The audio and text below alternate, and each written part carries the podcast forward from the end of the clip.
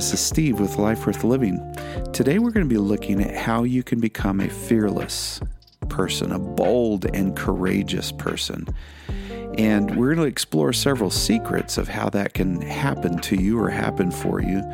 But one of them is this the more you're interested in heavenly and divine things, the more you're going to, more bold you're going to become.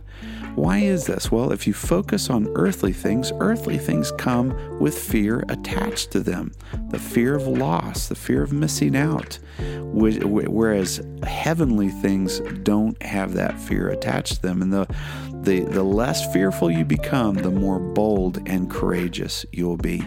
So listen in and be blessed.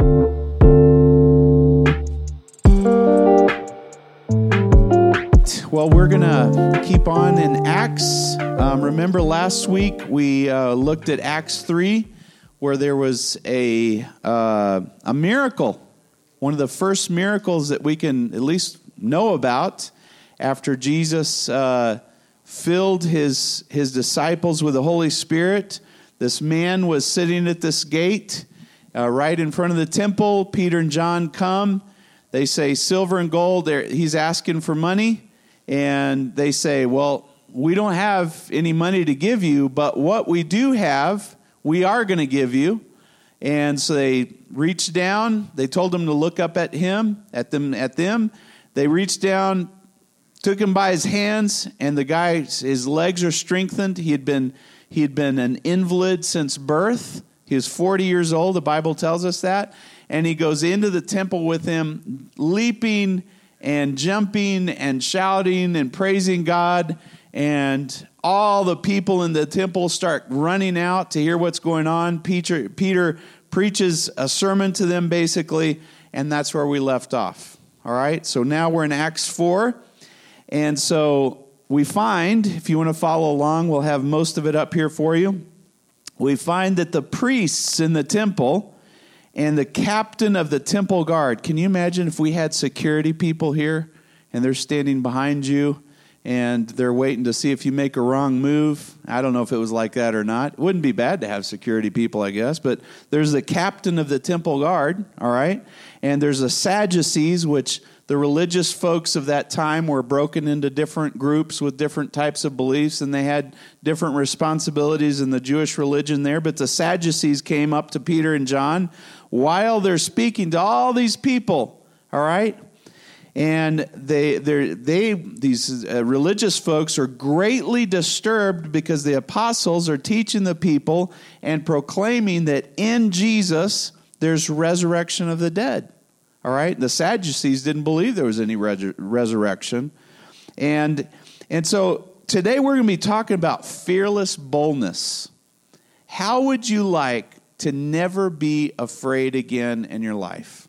Just picture that just for a second. Can you imagine being so fearless? Well, that comes with boldness. If you're not scared, then you're naturally going to be bold. Uh, we have some cats, okay? In fact, we have a few cats. One too many, in my opinion.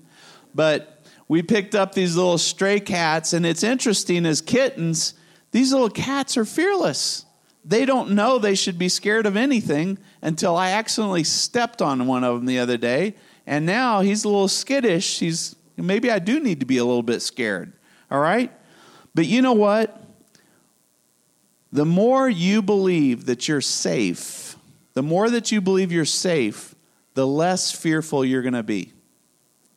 Listen to that just for a second. If you think you're safe, you're not going to be scared. If you're if you feel you're safe, you're going to be bold. All right? And here it says in the scripture, they were proclaiming that in Jesus there's the resurrection of the dead. If you and I, we can figure out how to get into Christ Jesus, we'll feel very, very safe. And when you feel safe, you're going to be bold. And I'll give you an example. I had a boss that used to make just intimidate the mess out of me. I was scared of this guy. And guess what? I started interviewing for other jobs and I got to the I got the feeling I was about to get another job. Well, guess what? When I thought I've got another job, I'm not scared of my boss anymore. I started being pretty bold with him in the last days of employment with that company because I felt safe. You see, when you feel safe, you're going to start feeling bold. And that's exactly how God wants you to be. He doesn't want you to be scared anymore. Did you know that? God doesn't want you worrying. He doesn't want you being fearful. He wants you to be fearless and bold. And that's why he promises you. He says, Hey, look in, in Luke 10 19, Jesus tells his disciples, Look, I've given you authority. That's boldness. I've given you authority to trample on snakes and on scorpions. Maybe not to go out to the desert, find a rattlesnake and step on it, but basically, if you're in trouble, if you're having, if you have so called snakes around you, have you ever met somebody that's a snake? All right? You know that when you turn your back, they're going to do something bad to you. God's telling you, hey, as my disciple, I've given you authority over people in situations like that. And guess what? Because of that, you have uh, you can overcome all the power of the enemy. Guess what? Nothing is going to harm you. Nothing is going to harm you. Now, do you believe that? My guess is many of us really don't believe that. Because we walk around scared. We're worried about something bad happening to us. And Jesus keeps whispering into our ears if you will come into me, I will protect you, and nothing will ever harm you. I picture myself sometimes in one of these Louisiana swamps that's, you know, the water's up to about my neck, and there's, there's are they crocodiles or alligators? I can't remember. Alligators. All right, alligators swimming around me, and I'm making my way, and I feel something slithering up my leg a little bit. I shake it off. All right, and I keep walking through that swamp. Why? Because I know my God is not going to allow any harm to come to me. And guess what? That starts making me feel pretty bold because I'm not worrying as much and I know my God has my best interest in mind. Well, let's read on in verse 3. We're reading about fearless boldness. All right, I want you to leave today with a little bit more courage in your heart, a little bit more boldness in you, that you're not worried about what people think. Well, they seize. You say, well, yeah, nothing happened. No, it did happen. All right these, these uh, the temple guard, they seized Peter and John. And because it was evening, guess what? They went ahead and threw them in jail. Well, I thought nothing bad was going to happen to him. Well, listen to the rest of the story. All right? They throw him in jail until the next day. But many who heard the message believed, and the number of men who grew, uh, who believed grew to about 5,000. Well, just a few days ago at Pentecost, we heard that they added 3,000. God added 3,000 to their number. So if you do the math, they went from 3,000 to 5,000. One miracle, one act of boldness, one fearless move got 2,000 people saved that day. Can you imagine if you would throw off fear and worry and you'd start being a bold, courageous Christian? Can you imagine the results that would happen in and around you and through you? Amazing things would happen. Get bold, get, get, get strong in the Lord. And I, I just wonder about American Christianity. I wonder what would happen if we were here in America, we have our Sunday morning service, and we, we start realizing, you know what? It's a felony to go to church, or maybe a misdemeanor and you could get a ticket or you could get put in jail or you could lose your job. We're not too far from that, believe it or not. Would you still be a Christian? I wonder about American Christianity. Would you still do what a Christian should do? I hope so. I hate to say it, I think the day is coming when things are going to be changing for us and the men are going to be separated from the boys, so to speak. the real Christians are going to rise up and the not so real Christians are going to disappear. And that's already happened somewhat with COVID. I mean, I tell you what, I won't go into all of that, but I, I'm curious about true Christianity here in the United States. But boldness will come when you're more interested in heavenly things than you're interested in earthly things. Because you know what? Earthly things often come with fear attached to them. You get a job, and all of a sudden you have this fear that, oh, maybe I'll lose my job. You, you get some money, and then you're worried that it might get stolen from you. You know, there's, there's so earthly things come with fear attached to them, but you know what? Heavenly things don't come with any fear attached to them. And so boldness is going to come to you when you start saying, I am craving the divine more than I'm craving the earthly. And I've, I tell you what, this last year I, I really began to learn that. And more and more, the, the divine is more appealing to me than what I find here in the material and the physical and what I can see, touch, and feel. But the next day in verse 5, these rulers and these elders and these religious folks, the teachers of the law, they met at Jerusalem, and the high priest uh, was with them along with all his entourage and his family, and they had Peter and John brought before them, and they began to question them. The question they had for them is, By what power or what name did you do this? How did you perform this miracle? And as I stop to think about this, you know what? As we move forward as Christians, oftentimes your worst enemy is going to be the religious folks. Have you noticed that? I don't know if you've ever experienced that before, but when you really start following Jesus, you might find that righteous religious people become your worst enemies.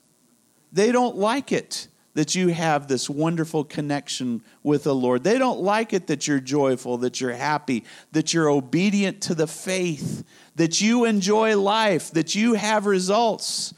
And these are some thoughts that I have here is religious leaders often are the biggest enemies of true Christianity, of true Bible-based, faith-based Christianity. Look at this, relationship with Jesus is, is going to throw off the religious establishment and its traditions. Because we realize the closer I get to Jesus, all this, you know, don't eat this, don't touch that, dress a certain way, don't do, all of that has no bearing on your relationship with Jesus. And religious people don't like that because that's their life and you're, you're proving them wrong, so to speak. Also, we see that whenever uh, you know this this true relationship with the, with the Lord, the power and the honor gets transferred from self-serving leaders to Jesus. You know, I'm your pastor, but I'm telling you, hey, you know what? Follow Jesus. I, I'm not here to make a name for myself, and I shouldn't be, but in, in some churches that is the case. The pastor is trying to build, uh, build himself up. You know what? When people get saved, they're going to be looking at Jesus. That's all they're going to care about. And the, the power and the transfers off of me, so to speak, onto Jesus because you just want to know him. And that shakes up people. That makes people jealous. You know, that causes jealousy. And you know what? The other thing is, Jesus gets results, whereas religion doesn't get any results. And that can really throw, throw the religious establishment off because look, this little puny church over here, this little group of people, they're getting results. Peter and John, they got somebody healed. We can't seem to get anybody healed ever as a religion. What is going on here? And it, it causes jealousy, it causes strife. The last observation I have here is that people, when, when, when Jesus is on the scene, people get enlightened, they get empowered, and that makes most human leaders insecure because they want to hold the knowledge, they want to hold the power for themselves. And I want to give you some examples because I think this is very important. I think in the coming days, as, as Jesus starts moving in our midst, the Holy Spirit starts doing amazing and powerful things, we might see some conflict, some religious conflicts that might surface as a result of this, and I think we should be prepared. But there was Martin Luther back in the 1500s. He was, he was uh, maybe the one of the fathers of the Reformation. All right, and um, what was happening back there is the Roman Catholic Church was selling indulgences, religious indulgences. And if you don't know what that is, they were basically saying, hey, if you'll give a special offering at church, then you know what? One of your relatives that is in purgatory will be released up into heaven. Or if you give a little extra money in the offering, your sins are going to be absolved. You're going to be made a good person. Obviously, not biblical teaching, but um, they, they back then also the Roman Catholic Church insisted that nobody should be reading the Bible. Let's let the priest interpret all of that. Well, the Reformation was translating you know Bibles into German, into English, into the local languages, so the people could read the Bible for themselves. And that's what we that's what we encourage in this church. Please, by all means, read. In fact, please read your Bibles. Please read your Bibles. Don't just come Sunday to hear me or someone uh, expound and explain the scriptures. No, you read it for yourself. Hear from God yourself. The Bible says that you don't need any man to teach you. The Holy Spirit Himself will teach you if you will be a student, if you will open up and study the Bible. And so instead of confessing to a priest, you know, the Reformation was saying, you got a direct connection with God. Confess your sins to the Lord, you yourself. You know, and I can't help but just take a little side step here and just make sure you guys know that purgatory is not a reality, right? Purgatory isn't a real thing. It's not a place, doesn't exist. There's heaven and there's hell but there's not purgatory in between. And we got to make a decision for the Lord Jesus Christ while we're alive here and now. I'm shocked at how many Christians believe in purgatory. You won't find purgatory in the Bible anywhere, not uh, conceptually and not explicitly. But another person who got into trouble with, with religion was Billy Graham. Do you remember Billy Graham? All right. Back, back when there was this whole thing about segregation in the South and Billy Graham said, Absolutely not. When I come and do a crusade in Alabama or wherever, we're going to have everybody coming together and they're going to be sitting together and worshiping together. And you know what? The churches in the South gave him a hard time. And going back to Luther, he got into all kinds of trouble with the Roman Catholic Church for, for eh, eh, eh, you know, pushing these things that were uh, that were biblical and, and and countering what they were telling him. But Billy Graham got into uh, a, a lot of hot water with the churches in the South at that time.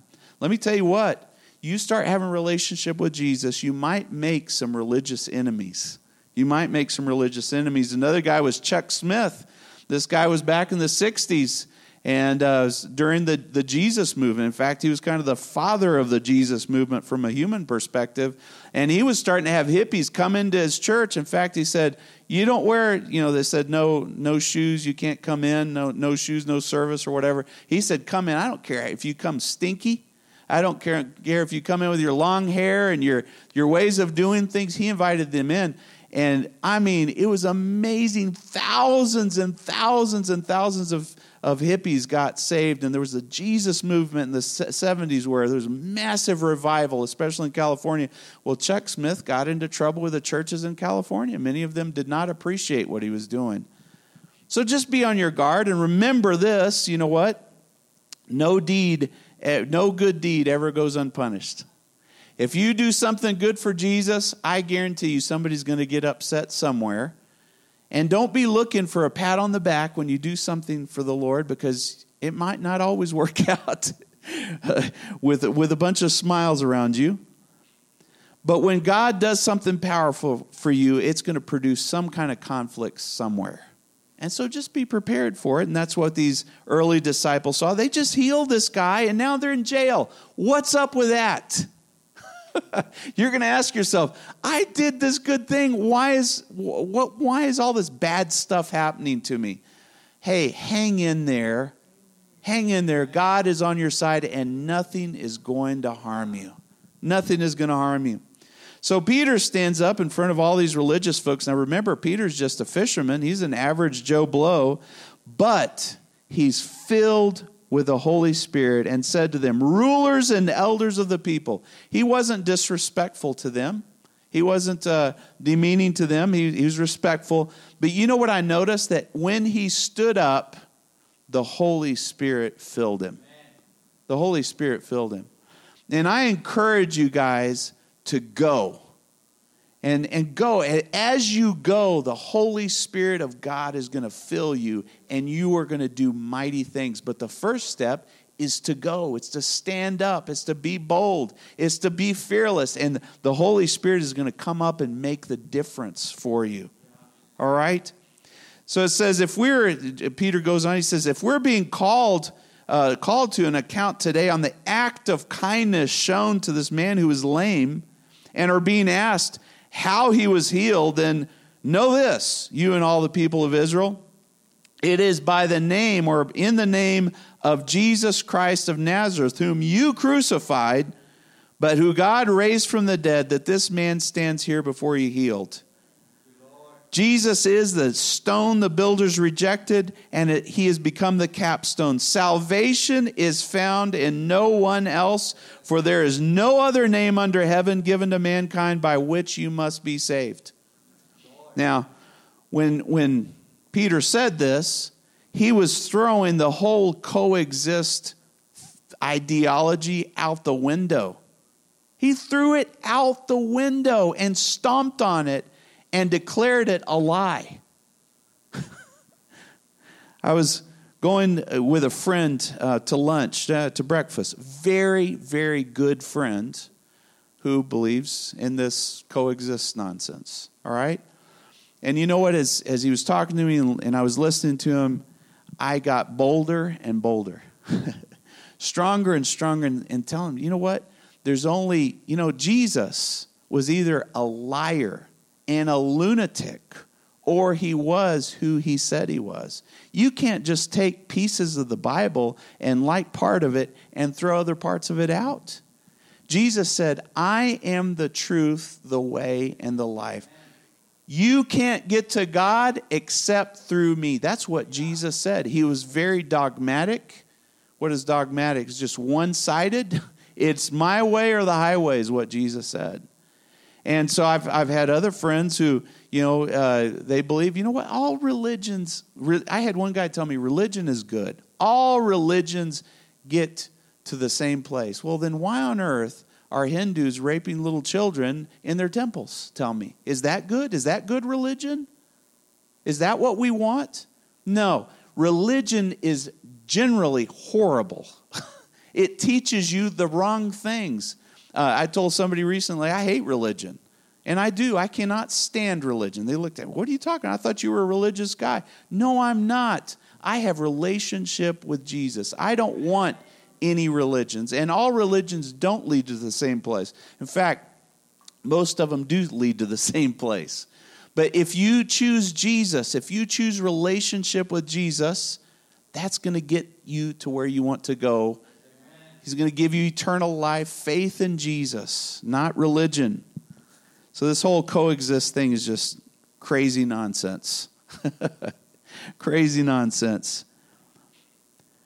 Be bold, be fearless to tell people the reality of Jesus that He is the only way, He's the only truth, He's the only source of life. You're not going to get to God except through Jesus. Be bold. Be courageous in your faith and explicitly expressing that to others. Well, in verse 13, uh, these religious folks, they saw the courage that Peter and John had, and they realized hey, these guys are unschooled, they're ordinary men, and they were astonished. They were shocked that somebody so ordinary could have performed such a powerful miracle.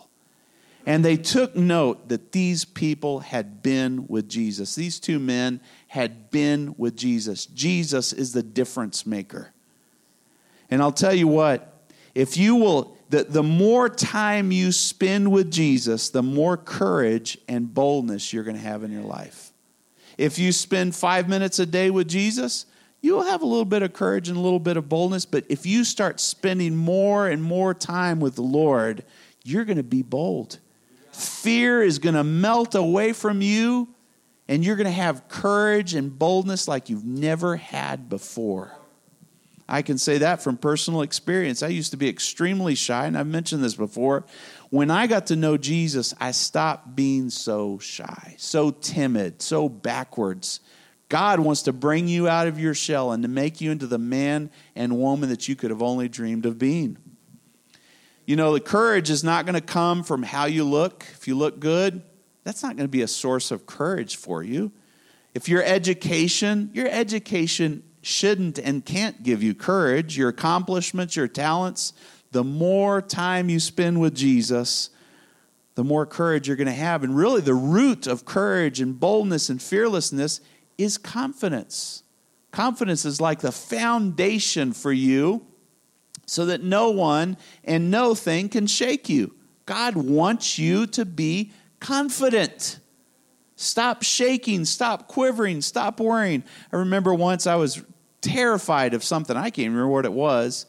And I, I, I thought to myself, I feel like a leaf that's quivering in the wind. That's how, that's how freaked out I was. And I felt the Holy Spirit tell me, Look down. If you're standing on a rock that be, can't be shaken, I don't want you to shake anymore either. If I'm not shaking, God said, I don't want you to shake anymore either. Being confident. So we look at some scriptures about confidence in Psalm 78. It says, So they uh, uh, so that they would put their confidence in God. We all have confidence and we put it places and it doesn't work out, so we lose our confidence. But here it says, put the little bit of confidence that you have, put it in God. And in Philippians 3 3, it says, don't put your confidence in your flesh. Don't put your confidence in yourself. Don't be self confident, is what the scripture tells us which is a little bit backwards because I'm telling you to be confident. I'm saying don't be self confident. So, what are we to be? Well, in Hebrews 11 1, it says, Now faith is confidence. To say you're confident is to say that you have faith. Faith in God. Don't have faith in your faith, faith in God. Faith is confidence. So be God confident, don't be self confident. I tell you what, that's a turning point for me. And I was studying confidence about four or five, maybe six years ago. And I learned, you know what? I'm to be God confident. God is going to come through for you, so be confident in Him. God is going to back you up. God is going to take care of you. Even when you mess up, be confident in God. Don't be confident in yourself. You'll fail yourself. People will fail you. Uh, your credentials will fail you. Your experiences and accomplishments will fail you. God will never fail you, so be God confident. That's why in Joshua 1 9, God told, told Joshua, said, Have I not commanded you? Be strong and be courageous. Be God confident. Do not be afraid, Joshua. Don't be discouraged, for the Lord your God will be with you wherever you go. God is with you. Wake up in the morning and say, Oh, thank goodness, God is with me. he hasn't left me, hasn't abandoned me. When you're in a bad situation, remind yourself and let the Holy Spirit remind you God is with you. Be confident. So in verse 14, back to Acts 4, it says, But since they could see that this man was healed and standing there before them, there was nothing they could say. There's nothing these well educated religious people, the powerhouses of the day, they couldn't say anything because these ordinary men had performed a miracle. Well, God, through them, had performed the miracle.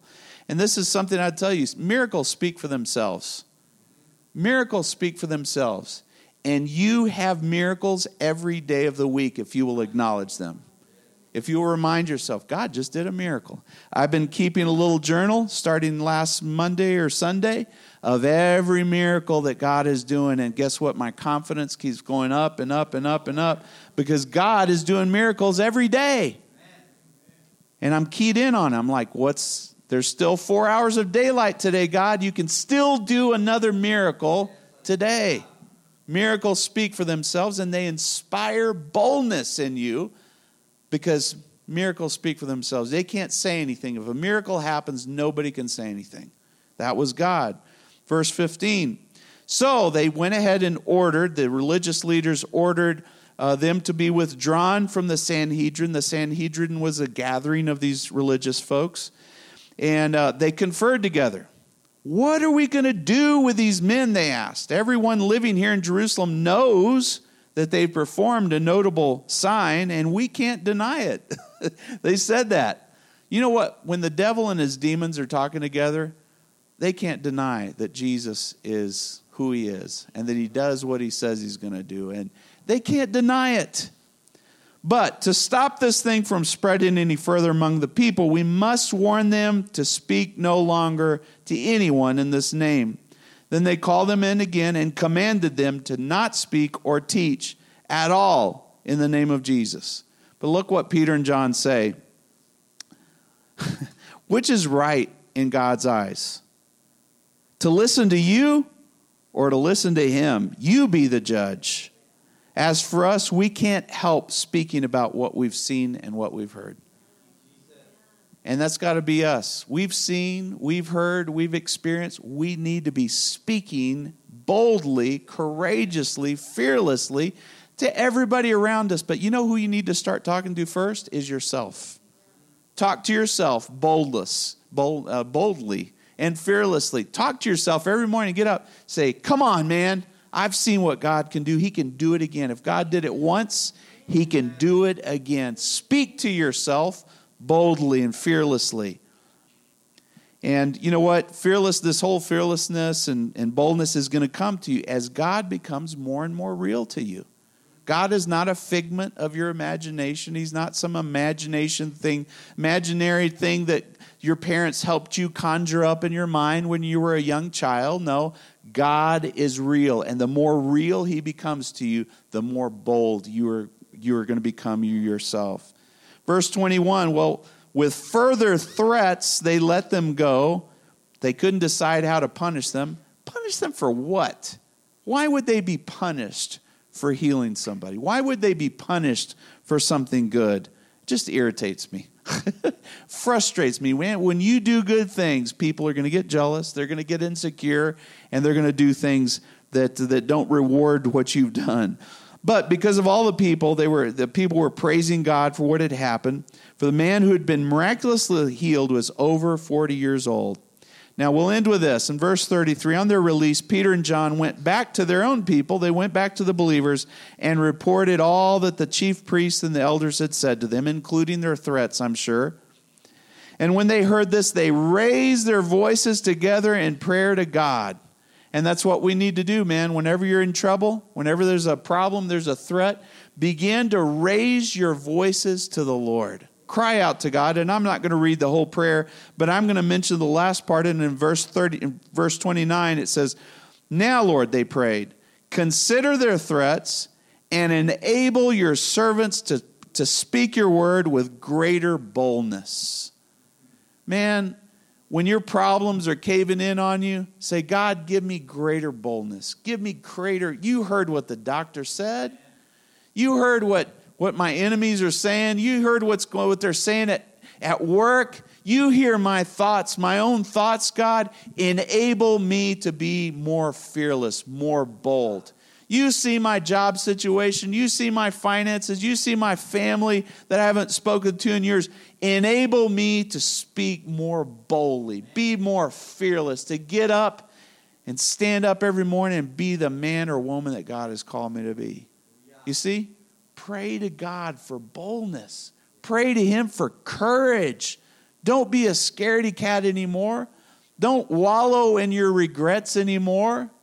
Don't let your religious hang ups stop you anymore. Go with courage, man. Pray for courage, and God is going to give it to you. And they went on and they said, Pray, Lord, stretch out your hand and heal and perform miracles and wonders in the name of your holy servant Jesus. And that's what we need to pray. God, use me. Man, use me to do something wonderful. Don't, you know what? Don't even tell me what miracle you're going to do. Just do it, God. and I, I really think in our prayers, we need to stop telling God what to do so often and say, God, just glorify your name today in some powerful, miraculous way. Do something awesome. Stop trying to corner God and say, God, until you do what I ask you to do, I'm not going to believe you for anything else. And God say, No, that's not how that works. There's a there's a show we've been watching. Unfortunately, all the profanities are bleeped out, but it's on Fox, and maybe some of you've heard it. Uh, this the special forces team has taken these celebrities and they're teaching them how to go through some you know some special operations training, military special operations training. One guy's a he's a former NFL uh, Super Bowl uh, from the Patriots, And he's been doing good all along until one of those special oper- operations guys gets in his face and starts screaming at him and hollering at him. And this guy starts bowing up, and you know, he tells him, you know, you're not respecting me the way that you should, and whatever. So they take him in into this little room, and the special operations guy starts just reaming him again. And and so the NFL guy says, "Look, here's the deal," and he's about to explain, and the guy says, "There's no deal here." There's no deal. You've come into my world, and this is how we do things. There's no deal. And the guy shuts up and starts backing off. And a lot of times, God gets us into that place, and we're saying, God, here's the deal. This is what we're going, you're going to answer my prayer because you said you answer prayer. And God said, There's no deal here. I'm God. I'm God, and we're going to do it my way. All right? God is a God of love, He's compassionate, but sometimes God gets in our faces and says, It's my way. this is how we're going to do things. And we need to be aware of that. So they prayed, and the place where they met was shaken, and they were filled with the Holy Spirit and spoke the word of God boldly. And I'm so impressed today to tell you the first place you need to start speaking boldly is to yourself. I wasn't planning, I wasn't even on my agenda to even say, but I believe that's what the Spirit is telling a lot of us. You need to start talking to yourself boldly, courageously, because those thoughts are pouring into your mind negativity and being overwhelmed and, and worried and concerned. You know, start speaking to yourself boldly. Pick yourself up by the bootstraps sometimes with the Spirit of the power of the Spirit of God and say, you know what? I'm going to get through this day and I'm going to do it with a smile on my face. I'm going to do it with victory in my heart. I'm going to be an overcomer. And when that boldness will start spilling over into other situations as well. Does that make sense? All right, let's pray. Heavenly Father, we just thank you, God. Lord, you haven't called us to be wimpy, shy, pitiful little creatures. Lord, you've called us to be powerhouses for Jesus powerhouses, Lord. And, and it starts here, it starts inside of us, Lord, with each and every one of us saying, you know what? I'm sick of being under the enemy's thumb. I'm tired of these thoughts that are badgering me and pushing me down and, and my religious hangups. My goodness, Lord, all I want is relationship with you, Jesus. I just want relationship with you. I want the real thing. Oh, God, Lord, I, pr- I pray that this message today would stir us up, stir us up, straighten us out. Lord, to stand up and be the men and women of God that you've called us to be.